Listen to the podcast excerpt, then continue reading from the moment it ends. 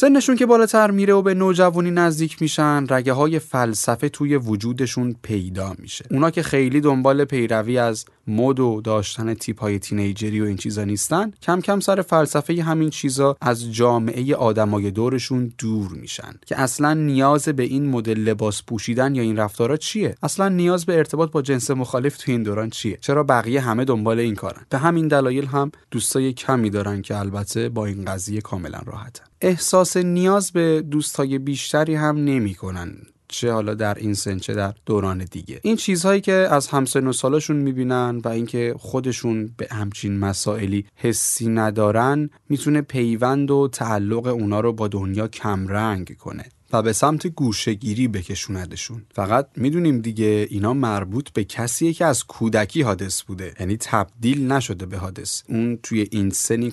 رو فعال داشته